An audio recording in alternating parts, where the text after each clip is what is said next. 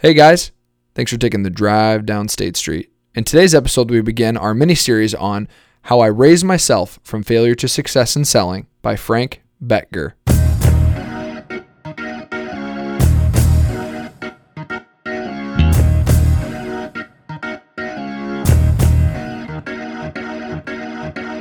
Ladies and gentlemen, welcome to State Street. This is the co host, the voice, Nick Kleitch, and with me, as always, Cole and Jeremy. Guys, how we doing? Nick, we're doing good. We're uh I'm looking forward to kind of learning maybe a thing or two from you and Cole as we start on our our new journey. It's a it's more of a sales based, I guess, journey. I am not in any any sales capacity whatsoever, nor do I ever plan on being in one. But I think I could learn a thing or two, and I think I could probably take something away and apply it to my life. You guys, it's always so good to talk to each of you. It's so good to, to just get together and, and talk shop about what we're reading, what we're learning about. Uh, every Sunday evening is when we record these, and it comes out on Tuesdays. So for the folks that are listening, uh, yeah, we, we got a book that uh, is sales focused, but I think as we go through it, there will be constant themes that can be applied to just life in general you know, one of the first things that I'm sure Nick is going to bring up is enthusiasm. And enthusiasm does not just stretch across sales, that stretches across life. And, and being an enthusiastic person is contagious, as we just talked about with our friend Peyton not too long ago. Um, but that's just the kind of people that that I personally want to build uh, my life around. Uh, it gets me juiced up. It gives me a zest for life, and so that among a lot of other things within this book are going to be really really great talking points that hopefully people can take away from like i said not just in sales but in life as whole. We because we are always selling ourselves to other people. Yeah and maybe said another way we're going to be talking about people skills. And as much as sales is an art a craft and there are products and services that need to be sold what it comes down to is how to handle people and how to work with people. And that, for all I'm concerned, is applicable to really any and all fields. So we're hoping that even though we might have a tendency to be salesy on here, um, we will provide some form of people skills or people tools um, that hopefully you can implement and uh, and use for yourself. So I'm going to turn real quick right back to you, Cole, as you had noted enthusiasm. If you wouldn't mind give maybe a two minute indulgence on where and how enthusiasm actually helped out our friend Mr. Frank. Mr. Frank Bettger. Uh, yeah. Chapter one uh, is literally titled How One Idea Multiplied My Income and Happiness. And literally, that one idea was put some enthusiasm into your work. And obviously, he's talking strictly about income, being happy at work.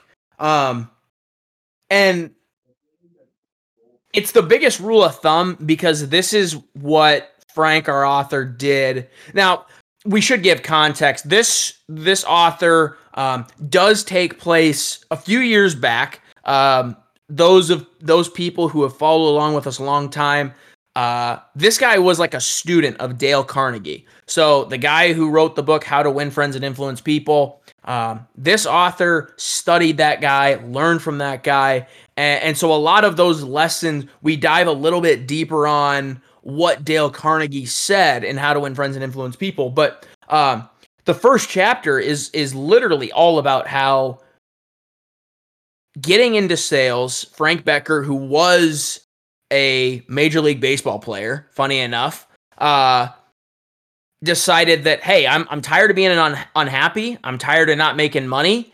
Um, what do I got to do to change that? And the first thing, the first decision he made was that even if he wasn't feeling enthusiastic about going to work or feeling enthusiastic about picking up the phone to make another call or go on another meeting, he was going to act enthusiastic. And he came to find that in response to doing that, it simply made him an enthusiastic person. He became calloused to being enthusiastic and in return it made him more happy going to work. He was more he was more excited about it. He was more enthusiastic when he was there when he was around people. Uh, and as the title of the chapter says it literally increased the amount of money that he was making just becoming or just acting enthusiastic yeah and i think what people may or may not realize is sometimes our words that we use don't necessarily hold as much weight as what type of energy and vibe that we're giving off. Um, so Frank actually works within the insurance industry, and uh, I, I got introduced to him when I was a New York Life agent. And um, one thing that uh, they always preach to us, and and still to this day, uh, I want to be mindful of is people just sense when you're thriving and when you're doing well. Now, in the beginning, I had to fake that because I was just getting started. And so they didn't know if I was truly a veteran in the industry or if it was my second day. Um, but that was the the energy I wanted to try to give off and and still do that in recruiting. Um, it's a little bit more difficult because it's a phone business, but people at the end of the day they sense who is in a good mood, and I feel like um, yes, with having Peyton on, that confidence, that energy, that vitality, that attracts more than anything one of the biggest things too that that Nick you just said and and in this first chapter especially it talks about is you know especially the age we're at right? We are just kind of getting our baby steps into what are we going to do for the rest of our life? And you may be working a job that is simply just a job in order to make some cash so you can move out of your parents place or work a job so you can buy a new car or so you can pay off student loan bills or maybe it's a combination of the three or two of those um, or whatever you're working towards, or whatever you're just trying to fund in the near future or even save for down the road. Um, and so you may not be in that dream job right now. You may not be even doing anything that is remotely interesting to you. Um, you know, I've talked at length with Nick about his sales experience in the insurance industry and and I think Nick I even listened to a couple insurance like practice sales pitches of yours and it was just like all right clearly like you know this isn't necessarily something nick is over the moon about or totally enjoying but hey it's going to pay the bills for a little bit until he finds his footing until he really finds uh, his stride and, and what he wants to do. And i think that's um, i think that's a, a really really great place to be because you're almost then forced to learn this kind of first golden rule of just acting enthused and learning how to be an enthusiastic person and an enthusiastic salesperson. I think we'd uh, we'd be a little remiss if we didn't talk about how you guys, you know, come off enthusiastic at the at the start. Like you said, you know, maybe at the the start of your new job or something, it may be a little harder to be more enthusiastic, or you know, you just have that rough day. So I, I guess both of you, Nick, I'll we'll start with you. How do you just really just turn up the dial on on your enthusias enthusiastic meter? Uh, we can call it, I guess. Yeah, so I'll, answer that in two ways. So the first is, and I think that this is very important now that I have a couple years under my belt, the belief in what you're selling. I think that has a lot of a, it helps you get into an enthusiastic mindset. If you truly believe in what is being presented to this person you can the other person will sense that. They'll sense your confidence. They'll sense that again even if i wasn't saying the right terminology they're like there's something here that really stands out. And that's kind of part of the enthusiasm and the energy portion. Uh, the other is i think just helping set the environment. So like even though we don't make any money from having a guest on i still want that guest to feel my enthusiasm for this podcast even if I'm having a bad day, I'm still trying to give the vibe off that this is something I, I really love to do. I enjoy you guys. I enjoy learning about them. Of course, this does hold true. I'm not saying that uh, I don't love doing this, but the, just to answer your question, Jeremy, those are two circumstances where I think you can generate that enthusiasm. And really, all enthusiasm is is just kind of like um, I don't know. What do you think, Cole? What would be a synonym for like being enthusiastic? Just in a good mood, or like how would you uh, describe that, I guess.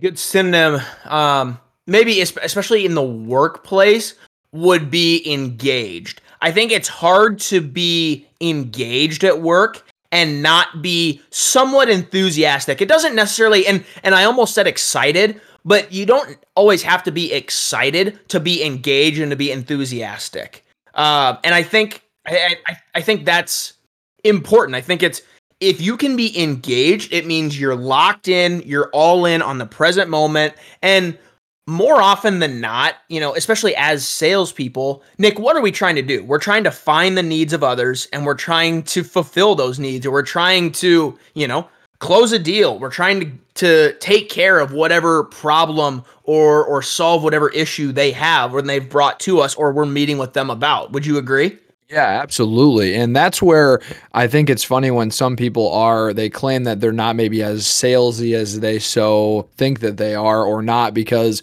the way I interpret sales is you're essentially connecting with people, you're building a rapport, but you're there to either make their life better or to solve a pain that they have, quite literally. Um, not to go too far into the weeds here in the early part of this conversation, but one of his core principles is understanding what a fellow wants, as he refers to it, um, and just helping him get it. That's just a way to be a good, you know, you could call it a salesman, but just a good steward of the game, really.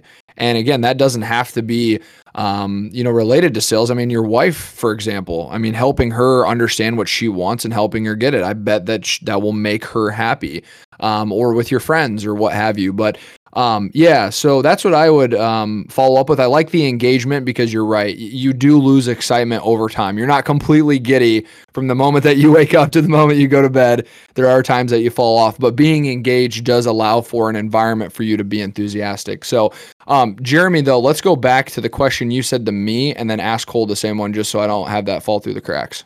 No, yeah, I think Cole kind of answered it um, with his engaged part, but yeah, Cole just explain how you kind of like turn up the the enthusiasm enthusiastic meter, I guess. So I think first off, there was a lot of validity in, in both of Nick's answers. I really like both of those, and I think believing in what you're selling is huge. I think it's critical. Um, and then obviously, you know, talking about being engaged, all those kinds of things. I think that's great.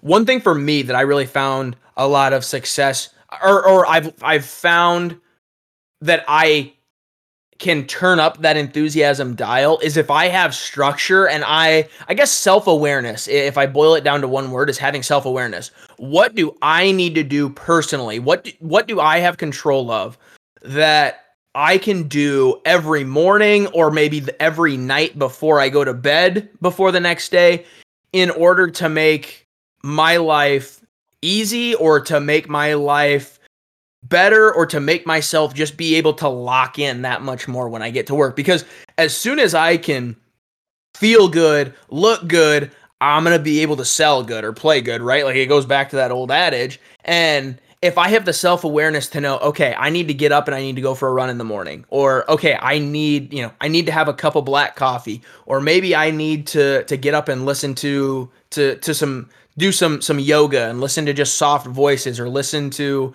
you know some sounds of waves crashing on the shore. Whatever you need. Maybe you got to read a book or or talk to your mom or dad whatever. Talk to your best friend. Understanding what you need to do in order to to fill that tank or have that structure so that when you get to work you have the ability to lock in. You don't have a cloudy mind or a foggy mind. You're not thinking about other things or or worried or stressed about other things coming into the workplace. Do what you have to do in order to be clear mind focused going into the day. And i think it becomes really really easy then. And, and obviously i say this and and you guys and for people listening this is a lot easier said than done. I completely understand that because i mean i think both you jeremy and nick can agree like things happen in life that we just don't have any control of and they just kind of they hit you at the worst time sometimes right? And it's it bad days you know sometimes compound or they happen but um, if you can be completely self aware to understanding what you need in order to walk into work with a clear mind or, or to walk in focused and be able to lock in for whatever length of time you're, you're required to do so, I think it becomes a lot easier to be, be enthusiastic about your work.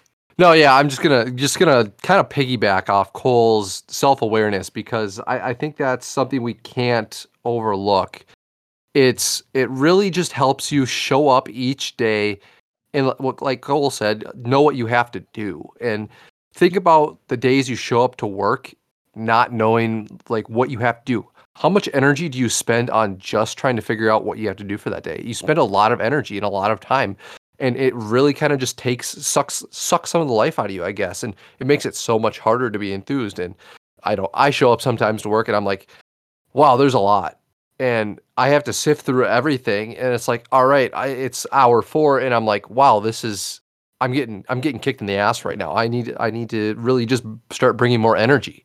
And I think like the self awareness portion, when I'm able to be self aware, it, it just makes my life so much better. Yeah, and, and I know Nick had something for us, um, and I'm going to kick it over to him as soon as as saying this. But I do want to just give some context, just really really quick, uh, to kind of end my point. Just to give people context listening to this, this comes straight from the book. Within 10 days, and these numbers are, are a little different just because of how how old uh, this this guy this author is, but Within 10 days, enthusiasm took me from $25 a month to $185 a month. It increased this guy's income by 700%. So that that right there is is a little bit of context into just how important enthusiasm in the workplace and enthusiasm for your clients, for your customers, um, how far it really, really can go. Um, Nick, I believe you had something for us, and and you also may want to hit on something that we on State Street are incredibly enthusiastic about as well. Yeah, I can certainly hit on that. I uh, I might have to ask you uh, what you're referring to, just so I don't screw anything up. But um, I just wanted to to put some other layered items on with enthusiasm. I think enthusiasm also is an intimidation factor for your competition. Over time, I mean, they're going to maybe be annoyed by you, but I think if you consistently bring the juice um, or bring that enthusiasm, people realize like gosh i don't know what he's doing but i can't get to that level myself and i feel like if you can do that consistently it helps reiterate your uh, ability to succeed in in the current job, but also if you are in a very competitive field, I just feel like they that forces them to work twice as hard to get to your level when you're controlling that amount of energy you're outputting.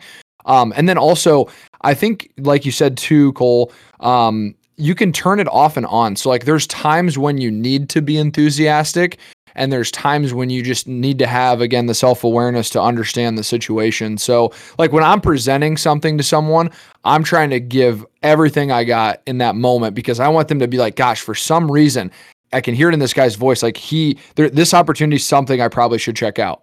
But to Frank's point, he had more enthusiasm, which allowed him to set more appointments, which allowed him to see more people, which allowed him to have more uh, numbers of people that he's showing the product to, et cetera, et cetera, which led to more money. So um, it's just that nice little icing in the cake, or um, just that nice thing that gives off to people that can definitely make you more successful whether you have it or you're faking it for for that matter.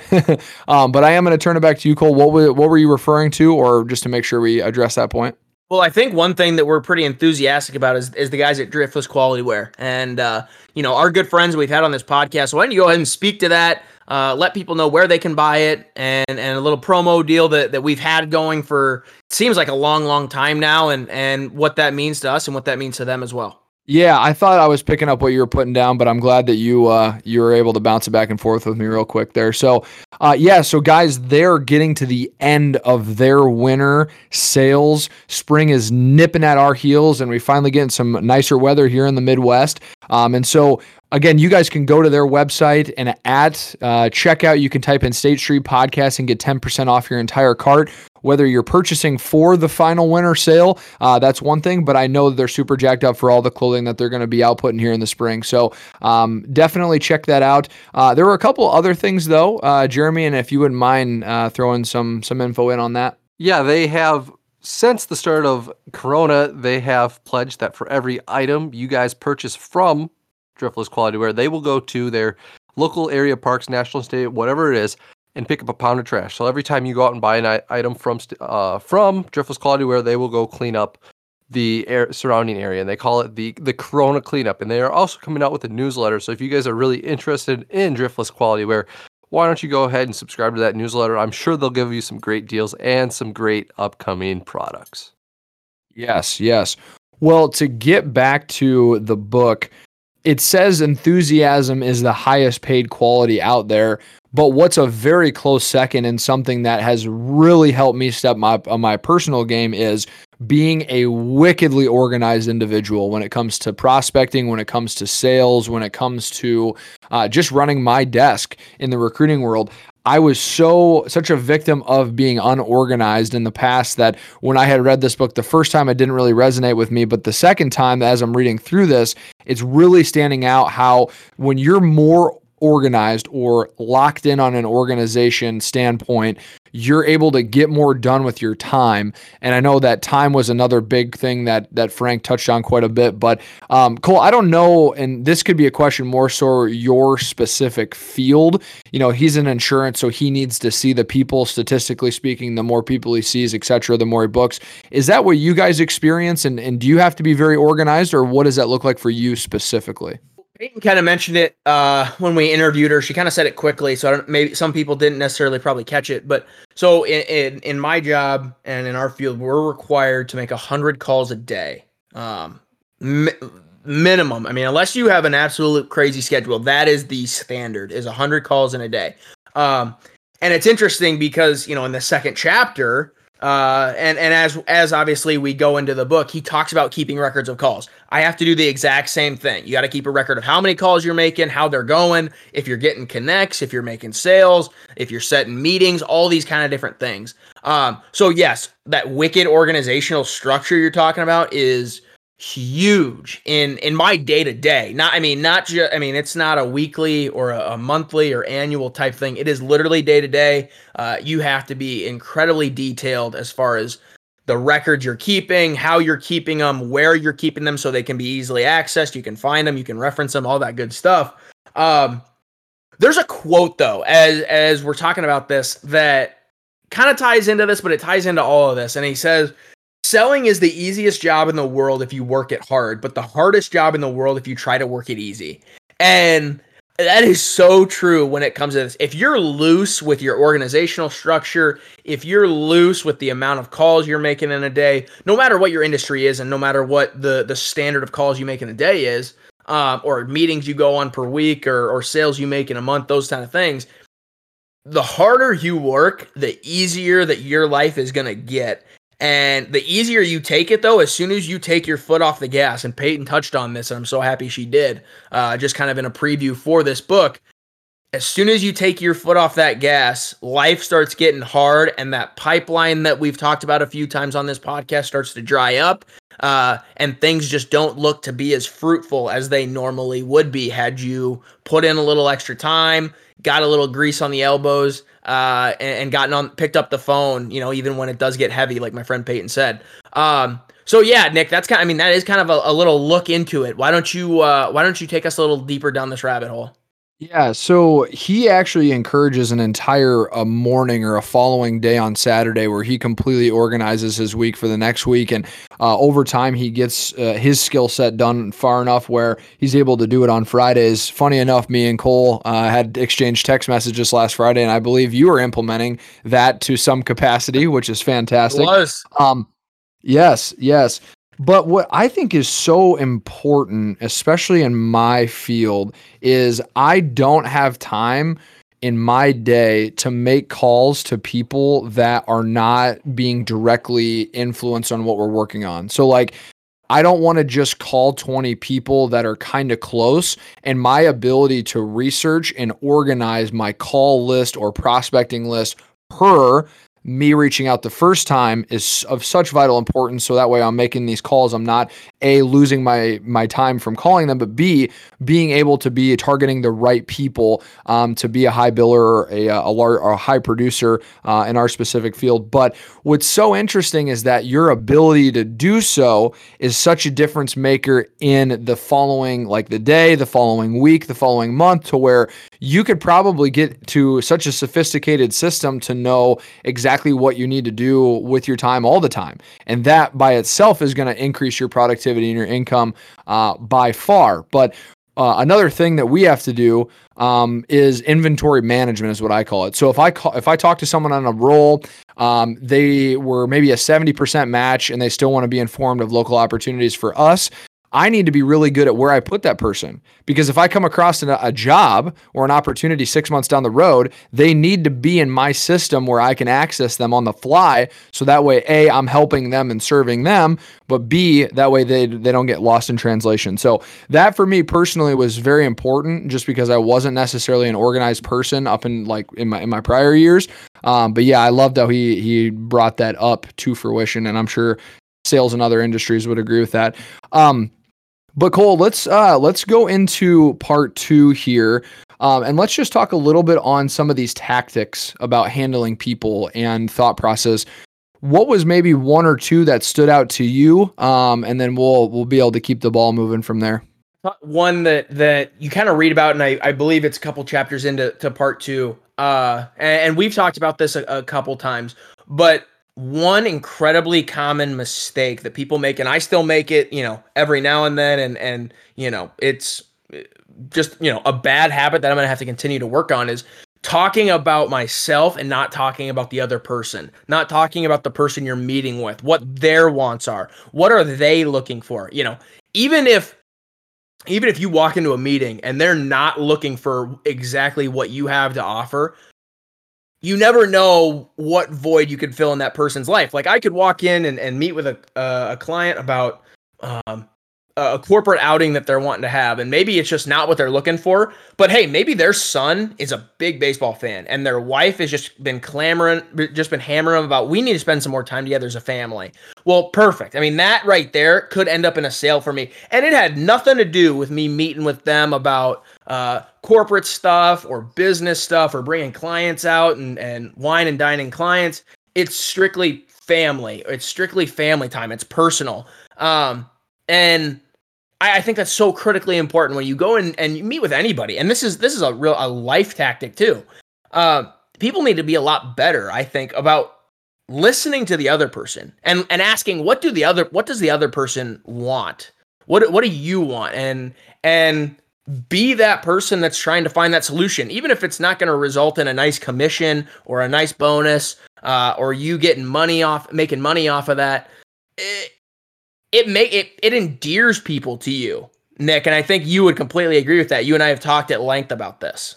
Yeah, and that's where I like how you brought it as a life skill. So you never know when and who you're going to run across that completely change the the direction or the course um, of your life, uh, if we're being super dramatic about it. But uh, just on a small scale, um, if you're someone that, as you're engaging with a friend, a spouse, um, or really anyone, if you find yourself getting ready to answer them before you fully understand what they're saying to you, that is a case in point of not being open minded to what they're actually saying and going to that level with them. So Cole, like we'll play on words or we'll play on that situation. So maybe you weren't going to get a direct corporate sale, but you were keen enough to be a good listener to what they were sharing. And now you have a relationship which could result in business down the road. So, just from a life principle, being able to listen effectively. Yes, I would agree with you so much on that. We covered it a little bit in Seven Habits, but that alone in any selling capacity or any relationship building, that that is so such a non-practiced skill. Um, and then just to to add on, um, I think what really stood out to me, and there's another book that I read. Um, it's called Question Based Selling. Being able to learn how to communicate with people by asking a question that provide or provokes thought, making an idea or a suggestion.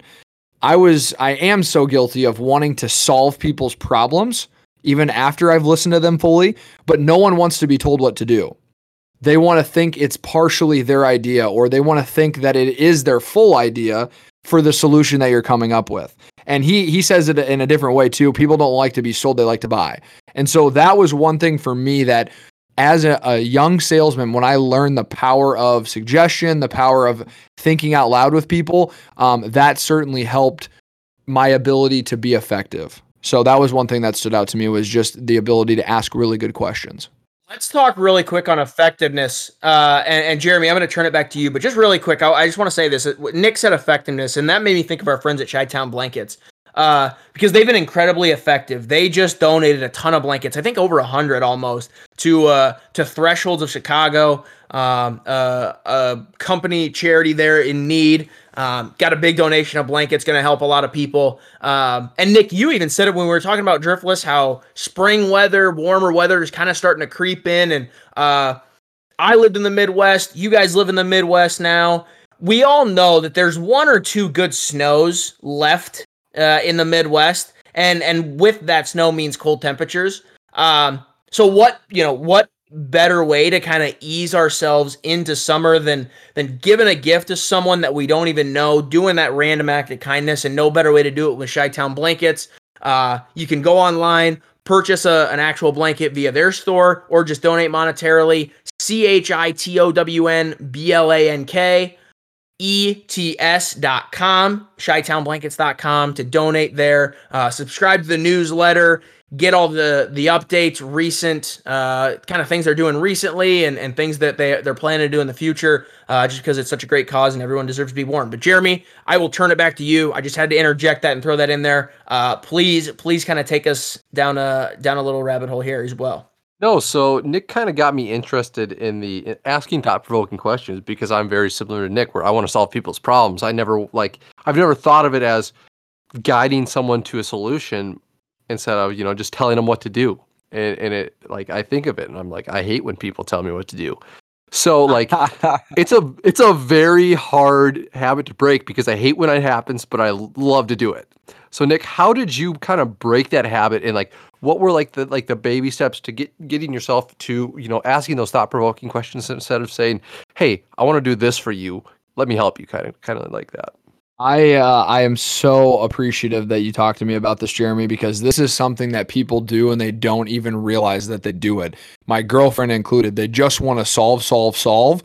But the, as if you're the recipient of that, you already know probably what the answer is or the solution is, but you want to complain to them or do what would do with it as you please. But in a sales hall specifically if there is a decision maker you're working with and you want to uh, you want to sway them or you want to try to use your consultative approach to help out a good way to, to pose that is and he uses a form of this in the book too is um, let's say Dan, I'm working with Dan. So, hey, Dan, I know, you know, during our discovery period, you had talked about how it's kind of a, a pain that you're not getting any candidate traction do you think it would make sense to give us more leverage to reach out to more people so that way you can have that problem solved? Or what would you suggest would be a good way to go about it? So like something like that allows dan to completely share all the stuff with me and i need that because then that can help me better serve him. But i didn't say i want more leverage and you can give me more leverage. It's really what I want, but I have to pose it in a certain way to where Dan isn't turned off even though I want to go on that topic of conversation. So that's something I use all the time. Uh, like, does it make sense? Or if you were in my shoes and had to make a decision, how would you make it? Just different uh, ideas of getting people to kind of engage with your thinking and working again as a partnership rather than me telling them what I think. Because whether you're right all the time or whether you're right or wrong, again, people don't like to be like told what to do basically.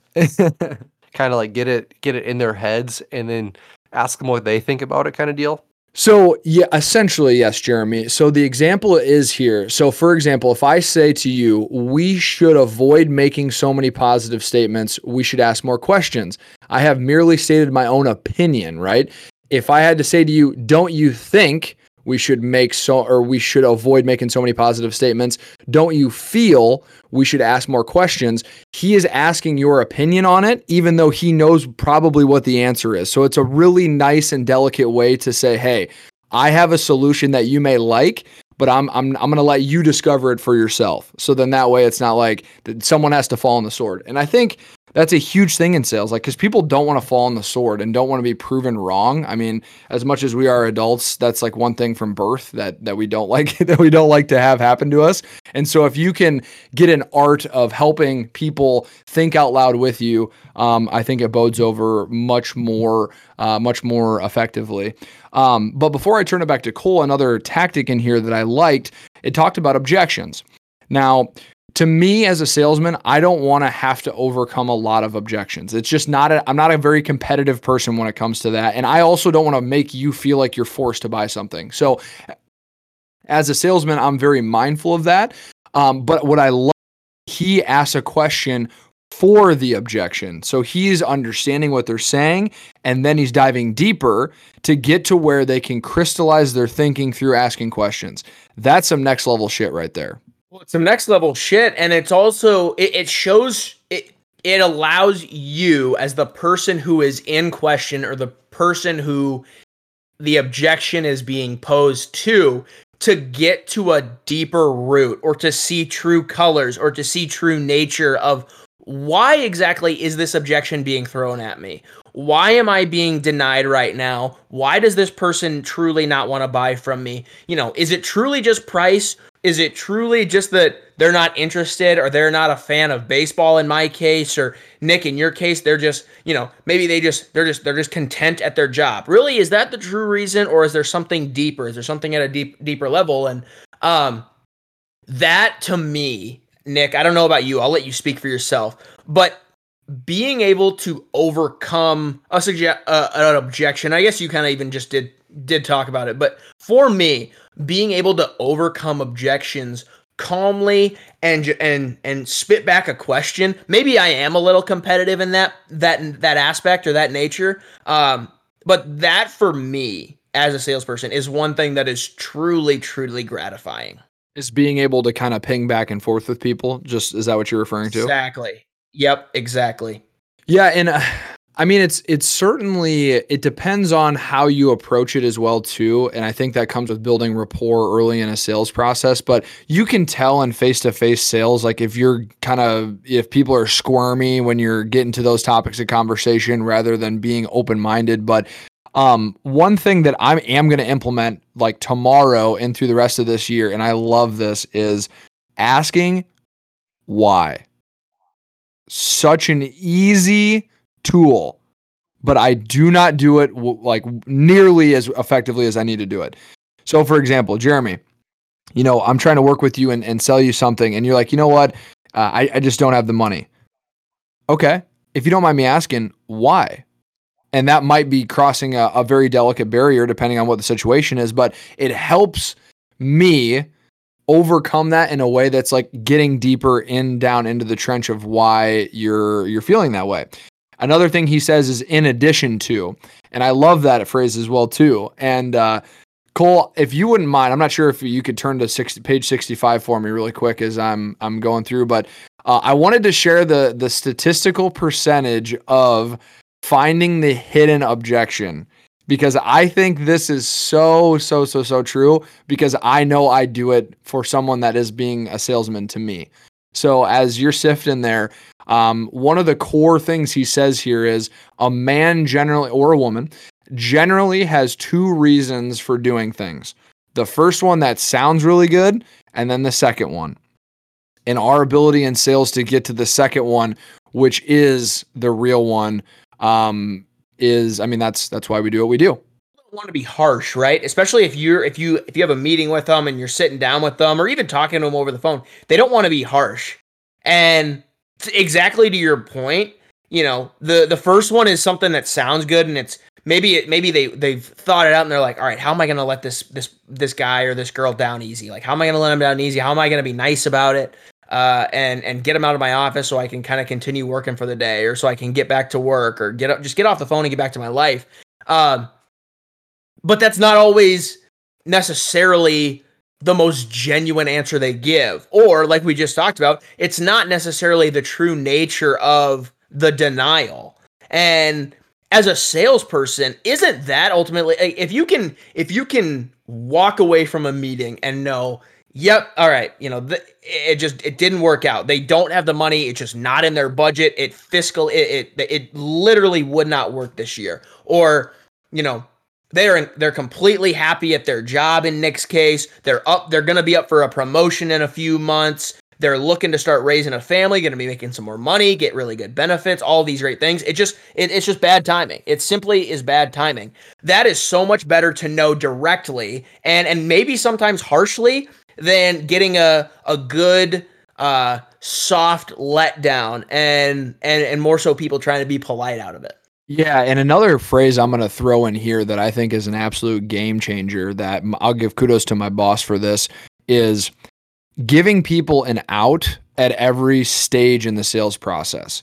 Because if they're not afraid to say it's not for them that causes tension as well too. So like a way you could pose that like hey jeremy if you're super interested in this role great. I don't want to waste your time. When people hear you say that and they know that you're not up their butt they're like okay i can i can shoot the shit with this guy because if he's giving me an out he must he must actually care about me rather than never bringing it up and it being an awkward conversation. Um, but just to drive home this point, and we're going to asterisk this just because I know this book was written a long time ago, and and the percentage uh, it could change. I don't know, but um, he said in 62% of the cases, over 50%, the original objection raised against buying was not the real reason at all which just goes to show that as a salesman, I need to be very good of, of digging, building a good relationship with these people. So that way we can get to the real, real roots, which it makes sense too. If you're a prospect, you're not going to be like, um, yeah, thanks for asking me that. Yeah, we're going through a divorce right now and uh, I'm not sure how to handle it you know, obviously people aren't just going to like fire straight with you with their more personal stuff, but uh, it is true, Cole, to your point that you want to get there so then that way you can walk away and find maybe a more primed prospect. Jeremy, you, uh, obviously this is not necessarily an area of expertise, but after hearing us talk a little bit uh, on this kind of stuff, let's let's dive just really quick into your world what from sales and from what we've talked about, what could potentially apply to something for those people who may be listening that they're not in sales and and it's just not their gig and they just don't want to be they don't want to do it, you know, they you know, you want to do something completely different, which I think is awesome. And I think it's ne- it's obviously necessary in our world.